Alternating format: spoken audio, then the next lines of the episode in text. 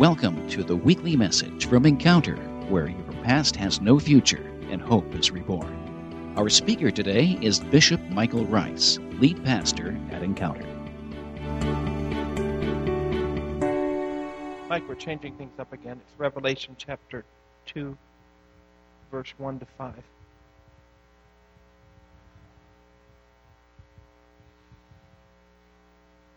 going to talk for the next few minutes about your first love.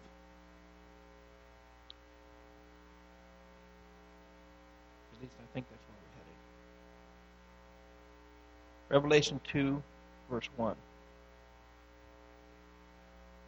Unto the angel of the church of Ephesus write These things saith he that holdeth the seven stars in his right hand, who walketh in the midst of the seven golden candlesticks. I know thy works, and thy labor, and thy patience, and how thou canst not bear them which are evil. And thou hast tried them which say they are apostles and are not, and hast found them liars, and hast borne, and hast patience, and for my name's sake has labored and has not faded. Nevertheless, I have somewhat against thee. Because thou hast left thy first love. Remember, therefore, from whence thou art fallen, and repent and do the first works, or else I will come unto thee quickly and will remove thy candlestick out of its place, out of his place, except thou repent. Father, we just I just ask you to, by the power of your Holy Spirit, to speak to us. I know, God, that, that my efforts will accomplish nothing this morning. It's you, God, it's you that we need to hear from. So, Holy Spirit, I just release you to do what you desire to do. I bind every hindering spirit. And I declare your will into us this morning, God.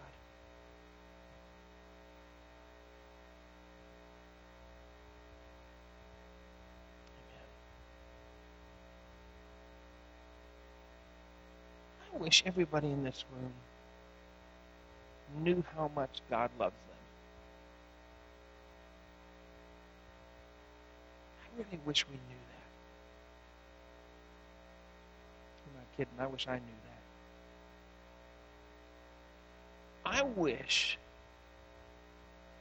somehow, some way, we could get to the place where we quit all of our striving and we start with this that God loves me. Jesus loves me. This I know. That word know is a very, very intimate word. And Adam knew Eve, his wife, and she conceived. There's intimacy there. Jesus loves me. This I know. Because the Bible told me so. I know that. I know that.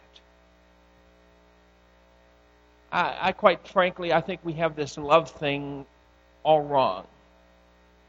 I know that he was talking to this church, and that was a real church in that time, but those who know the Bible know that that also represents a church age, and that also represents a type of Christian. And, and, and I think there are a lot of people that, that are just like this church that he was speaking to.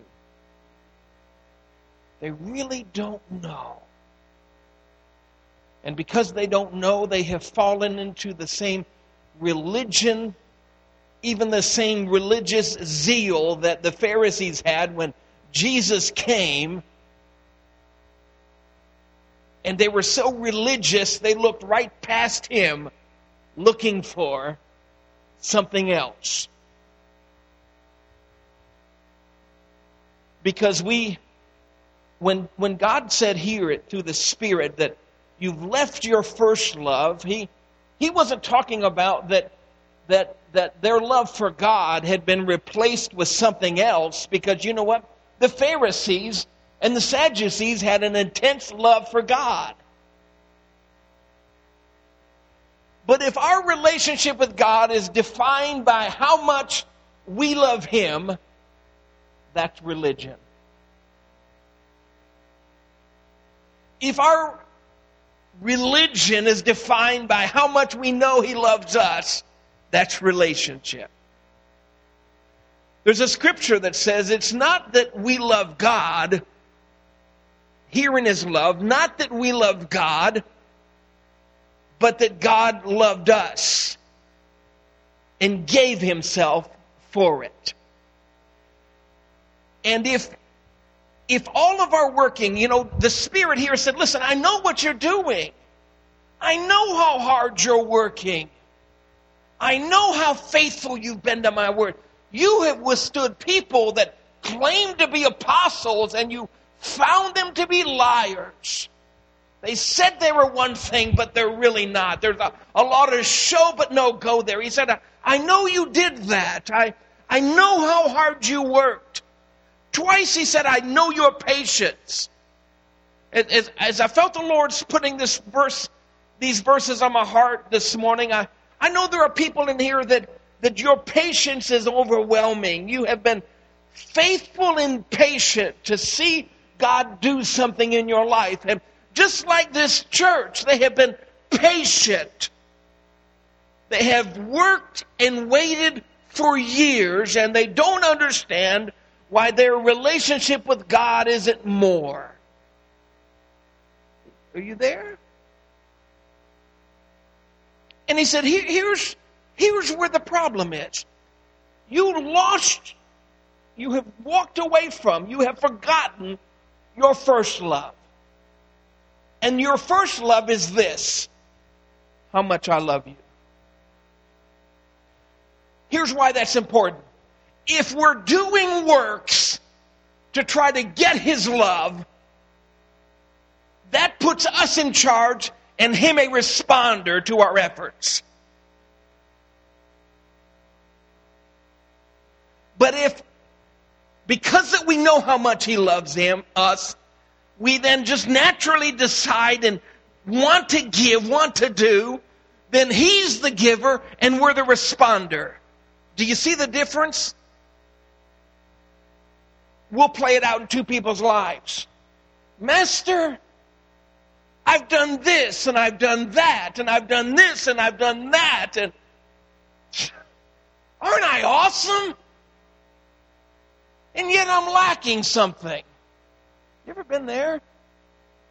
Maybe not the awesome part, but the I've done this, God, and I've done that, and I've done this, and yet it's not working, God, it's not working. What do I yet lack? And Jesus looked at him and he said, Here's what you lack. Take everything you have, sell it, give it to the poor, come and follow me. Now, if you don't understand what was really taking place, you think that he was somehow buying something from God, but no, no, no. You see, he was thinking that all of those things he did would earn the love of God, and it wasn't earning him anything. It, they were investments without return. And here's what Jesus was saying You'll never know how much I love you until you get rid of everything else, and you've got nothing else, and you follow me. And what that young man would have seen was that, that all the stuff, you know the stuff I'm talking about, even the stuff the world is going after today on Black Friday. On, on the news website Drudge Report, they have a counter for the number of dead and injured in fights and shopping. At 10:30 yesterday, it was up to 7 people killed 91 people injured. Injured enough to have to go to the hospital. Seven, I don't know what the counter is. I was afraid to look at it this morning. Last year, it was 11 people killed on Black Friday shopping. Now, I like stuff, but serious. I went Black Friday shopping once. That's all I needed. I don't need stuff that bad. I'm a I'm a I'm a tough one to buy for in Christmas. I mean, stuff. It's just stuff. It's just stuff. It is. It's it's nothing. But we church people, we, we can get our own stuff if we're not careful. And we think that we, we have done all of this. And now God owes us something. And why don't I feel your love? Look at all that I've done. And the Spirit of God is telling the church it's, it's not about what you do, it's about your first love. How much do you know that God loves you? Because if what you're doing isn't out of an expression of reaction to that, it's religion, folks. This is good preaching. It's, it's nothing but religion, but when you become awed with Him and His goodness for you, listen to me for a moment. It, it's easy to get sucked into that, that you've got to do for God. I've got to do, do, do. And then He'll love me. I mean, we don't say it that way, but we kind of think that, don't we? Let's be honest. We're not careful, we think that. Let's look at the second person in the New Testament Jesus himself. 12 years old. He's in the temple teaching. He's so engrossed in what he's doing that his family leaves. And they get away, some part of the journey away, and they realize he's not with the caravan. And they go back and, and then they find him in the temple still teaching. And they said, well, Why would you do that to us? You need to come. Now, listen to me. Focus on this story for a moment because the religious people speak highly of this event, but they've lost what really happened here. And Jesus said, You, you, you don't understand. I, I've got to be about my Father's business. And here's how impressed God the Father was with that. We don't hear another word out of Jesus for 18 years.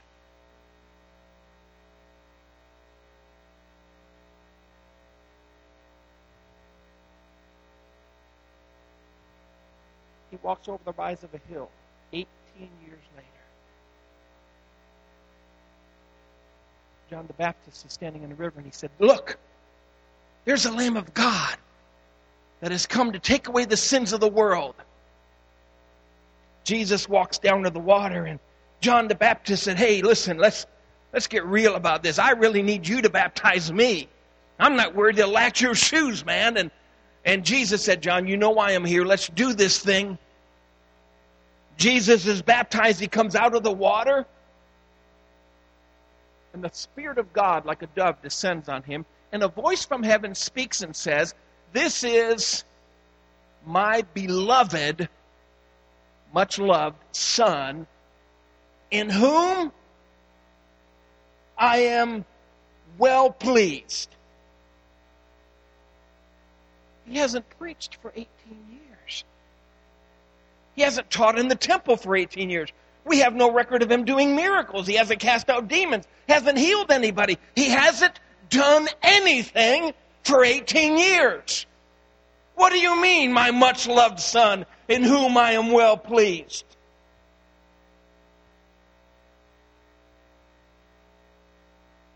The Bible says, and immediately, immediately, the Spirit of God drove him into the wilderness I just imagine him going and the Spirit of God just pushing him and pushing him. Go, go, go. And he goes to the wilderness and he fasts for 40 days and 40 nights. And then at the end of that, Satan comes to him and said, Listen, if thou be the Son of God, you see, the enemy's always twisting things.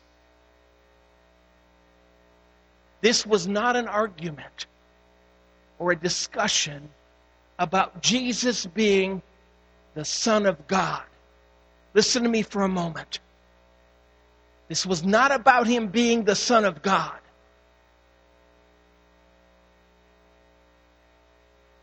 That isn't the question. Satan left the best part out. Jesus isn't the Son of God. He's the much loved Son of God.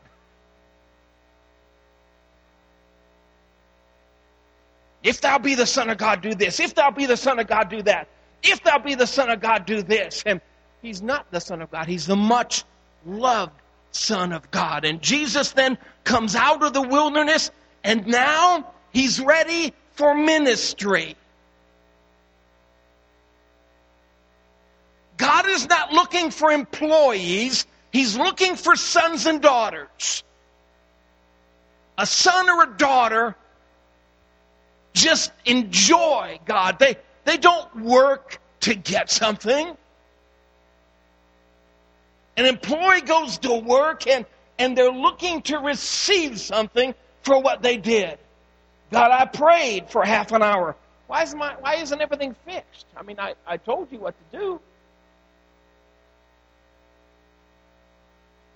God, don't you remember I fasted that meal? Why, why am I still depressed? Why am I still struggling, God? Look at all the things I've done for you. Look at all the. And, and, and why? Don't, don't say you've never been there. Because the enemy will take you there. He will take you there in a New York minute and pay the fare.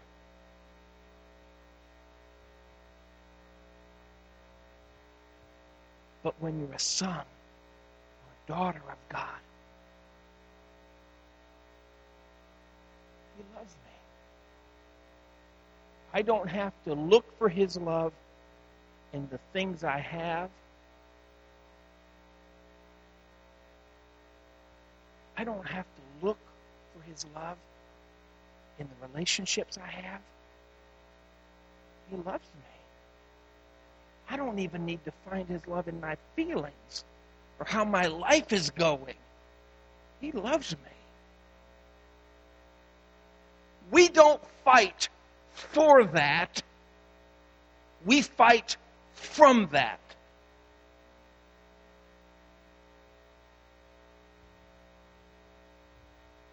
Still.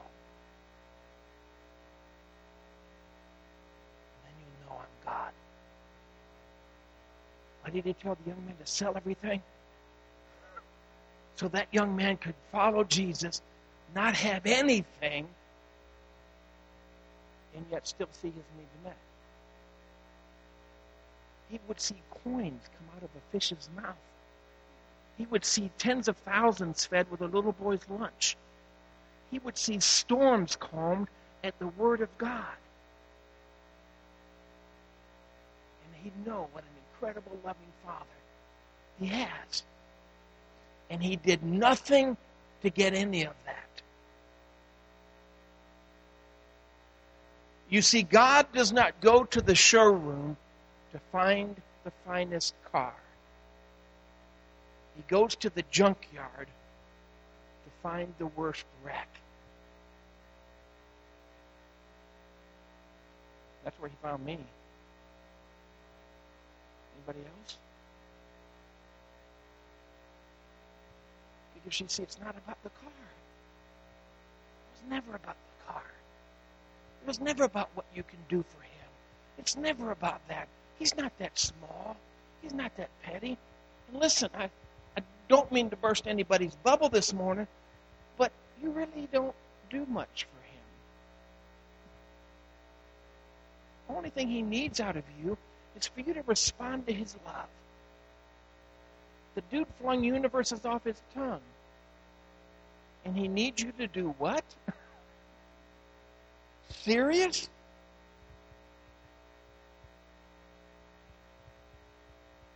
Had a lady one time, and I know she meant well. We'd only been passing there a short while.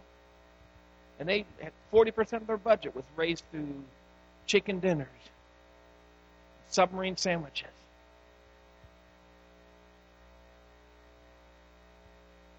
And I asked her, well, why do you do this? I appreciate it, but why you do this? God needs me to do this to keep his church open. And my first thought was, what a pitiful, poor little God. That he needs you. I didn't tell her that, but not that day.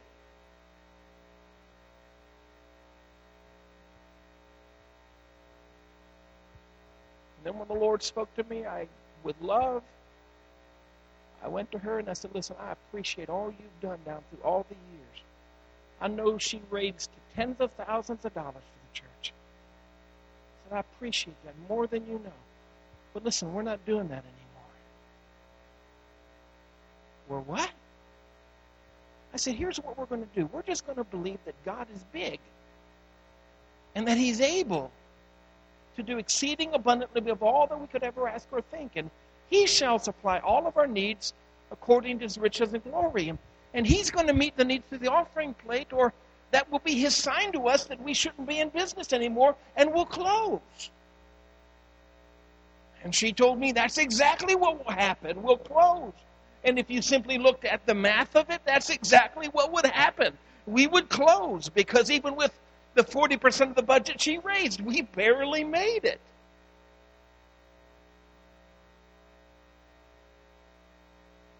The matter is, starting the very next Sunday, for 14 months straight, we set record income in that church. And I didn't do anything different for the offerings there than what I do here. Because we were just trusting God.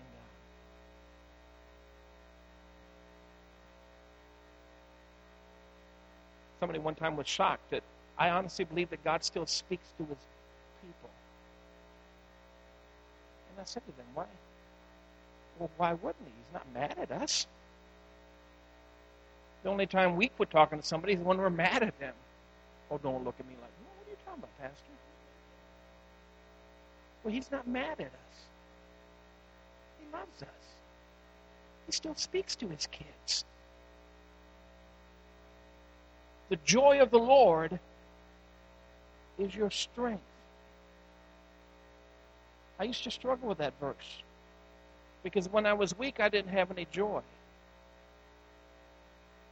You know what I'm talking about.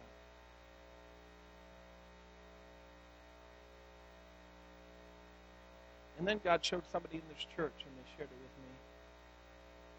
That we've had that verse all wrong. It's not our joy in Him that is our strength. His joy in us that is our strength. That's why He said verses like, I rejoice over you with singing.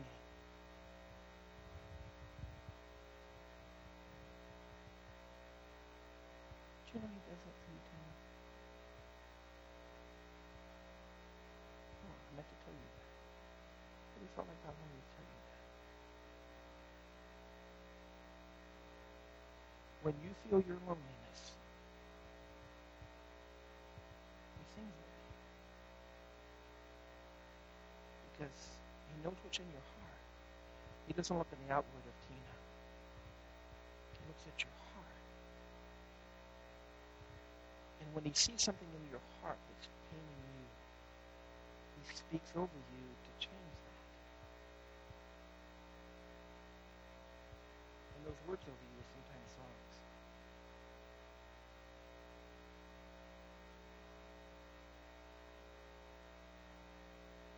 I told people for years that one of the things we need to do in our prayer life is just shut up. Just, would you just stop? I mean, if you need to talk, go ahead and get it out. I think I'm being facetious. The longest prayer in the Word of God is 67 words long. Do that what you want.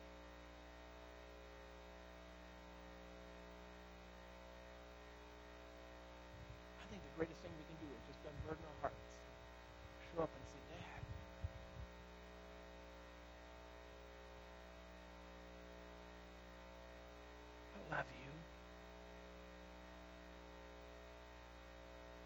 heart starts to fill up.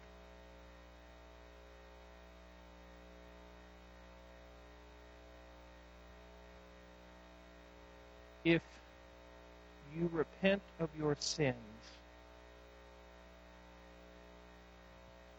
because you think it may take you to hell, you will be stuck in that sin for your entire life. But if you repent of your sin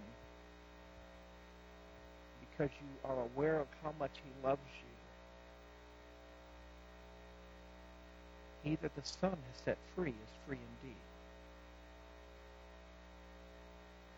We get out of sin when we quit believing a lie. The first sin happened because somebody believed a lie. We sin now because we believe a lie. And the truth shines light on that lie, and that truth makes us free. You're not hearing me spiritually, this isn't going to work.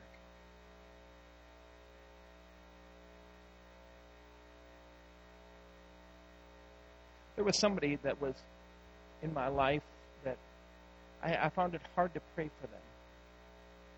I found it hard to pray for them because they were just cold and mean I mean they were just just I don't know how to say it. They were just dead inside and they were just so I'm sure if I was on fire, I'm not sure they would spit on me to put out the fire. Okay? And and yet because of their involvement in my life, I I needed to pray for them, Boots, and I found it hard to pray for them. And I, I felt guilty because I really didn't want to pray for them, Jim. I just didn't. Frankly, I didn't care whether they didn't make it into heaven or not. I'm being honest with you. This was a long, long time ago. And I was going through my prayer, and I came to them, and they came on my heart, and I started to pray for them, and I stopped, and I said, You know, God, it is so hard to pray so hard, so cold.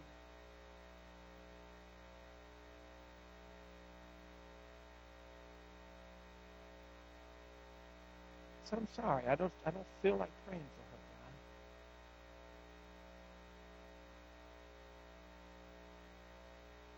The Holy Spirit spoke to me and said, She's never known what it feels like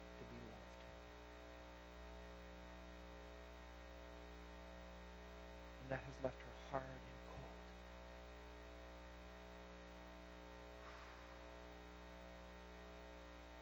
Now, when I, when a time or two every year when I see her, my heart just breaks for her. She can't stand it when I put my arm around her. She can't stand it when I love her and I speak kindly to her. But I never used to be able to do that because I was living a lie. What are you struggling with? If you knew how much God loved you, you wouldn't struggle with that anymore.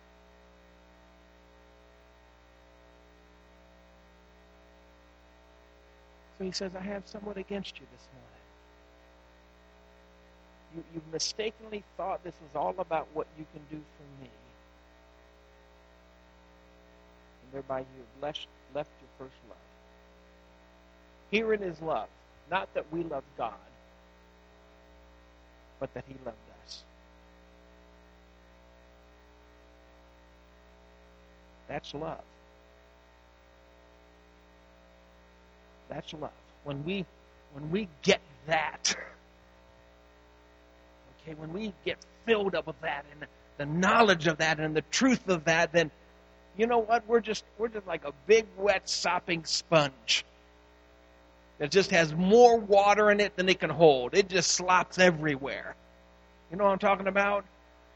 And then you just put it in a bucket and you pull it out and you don't squeeze it. You just pull it out and you just slop it some more. That's what that's what serving God is all about. You just get wow. You spend time with him not to check the box. I prayed for an hour. It's not to check the box. I did my Christian duty. You do that because it gives the Holy Spirit an opportunity to tell you how much he loves you and the grace and the mercy that's going to follow you all the days of your life and you get full of that and then you then you just get full of that you just gotta gotta tell somebody and so you leave your house and you run into your neighbor who's grumpy in the parking lot. Because they're having to scrape their window. And they're mumbling under their breath. And you just you hate snow more than they do. Yes i'm telling on myself.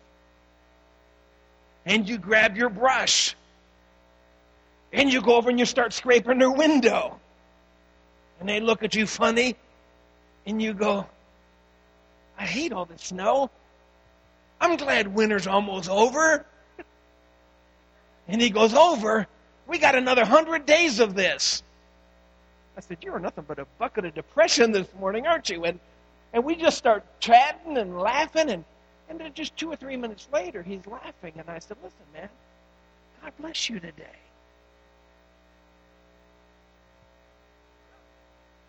Now, all day long, he thought about that crazy guy out there who hated snow even more than I did, but he helped me scrape my window. Did I want to help him scrape his windows? No.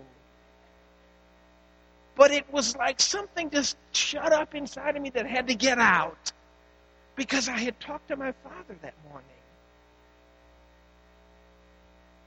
And this day that I had was a, a gift from Him. And I'm not going to waste it being depressed, struggle, or sad, or. Man, He loves me. I want you to know how much He loves you. I want you to know. I want you to know. Because the moment you get to knowing how much He loves you, you, you go to that altar. Nobody has to tell you to repent. You'll find him. You will. You will find him. And then once you find him, you say, I want more. We, we Pentecostals make it even harder. And God told me that, showed me one night in an altar service as I was evangelizing some place, and there was a a young man, and and he came to the altar, and he was about 15 or 16, and he was he was a pretty rough boy, and but he gave his he gave his heart to God that night, and man, I mean, he just, just was just, the Holy Spirit was just all over him, and and after I got done praying for him, I looked at him, and the Holy Spirit just kind of prompted me with this, and I'm thinking, oh, no, no, no, that's not right. I said, do, do you know what the baptism of the Holy Spirit is with the evidence of speaking in tongues? He goes, This is my first time ever to be in a church. And I'm thinking, okay, well, see, no, we got to work on him for a while, okay? He just got saved a few seconds ago, and he's got to get go through sanctification. He's got to get, you know, we got to ruin him for a while, and, and then maybe we can we can beg the Holy Spirit out of him. But but the Holy Spirit is going like, what's this? What's this? What's this? He says, what is it? God, how do I explain all this to him? I said, You know what? Do you want more? He goes, More of this? I said, Yes. He said, Have at it, man.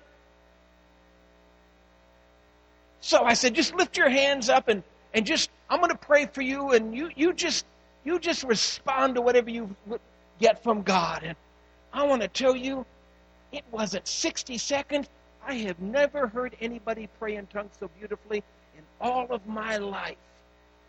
It just came out of him. It's like he'd been practicing for years. I mean, he was good. And and about 20 minutes later, you know, I he, he's settling down and I say to him, God really did something. He goes, What was that?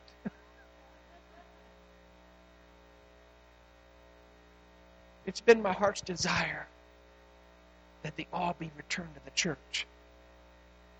And on that day of Pentecost, it says, and they were amazed, and they wondered, and they were in awe. And nobody could explain what was taking place. Can I tell you, when we get to the place that we know how much God loves us, when it's not about us or what we've done, but it's about Him and who He is through us, the awe and the wonder and the amazement will be returned to the church.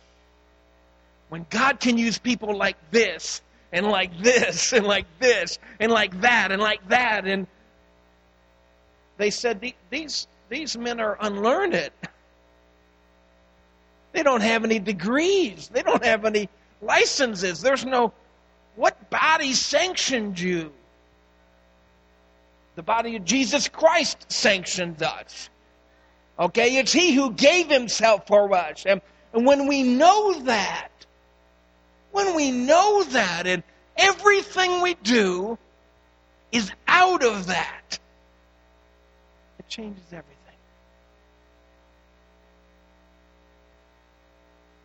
In that day, God added to the church. I love that part. You don't know how much I love that part. No, no, no. Not that, that that many were added. My wife and I have been blessed to be there when, when all of a sudden the body of believers that we're blessed to pastor gets it. I don't know how to explain it. It just one day clicks. And and you and you go from 50 or 60 people and you don't do anything different and you don't run any campaigns and you don't do any advertising and then all of a sudden in just a few short months you've got 400 people. And you, you didn't do you don't do anything different than you've been doing all along. But but but we just we just allowed him to be amazing and we're not concerned. What i love about that verse and god added to the church is that was that god added to the church. That God did the adding to the church. Not the campaign, not the growth principle, not the sermon series, not the worship team, but God added to the church through the Teresas and the Kathys and the Lorraines and them just getting up in the morning and taking a few minutes. You know what's neat about God? I'm trying to close. He is so stinking efficient. I don't know about you, but I wake up grumpy. Don't look at me there. Anybody else? Okay? I I wake up a little bit grumpy. Uh, that's not true. I wake up real grumpy. Just don't talk to me for a few minutes. Let me get the cobwebs out. How many know what I'm talking about? Wait till you get to be older. You understand what I'm saying? But but but God, in a few moments, Teresa, in a few moments, He let me know how much He loves me.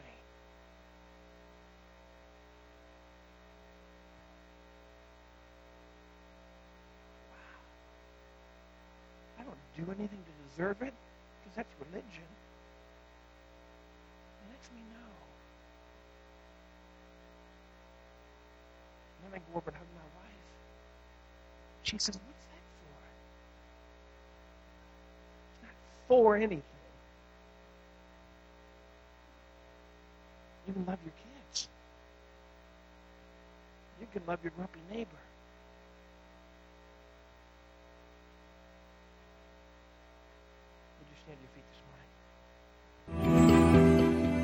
That's Bishop Michael Rice, lead pastor of Encounter. More messages from Pastor Rice are available at our website, godenc.com.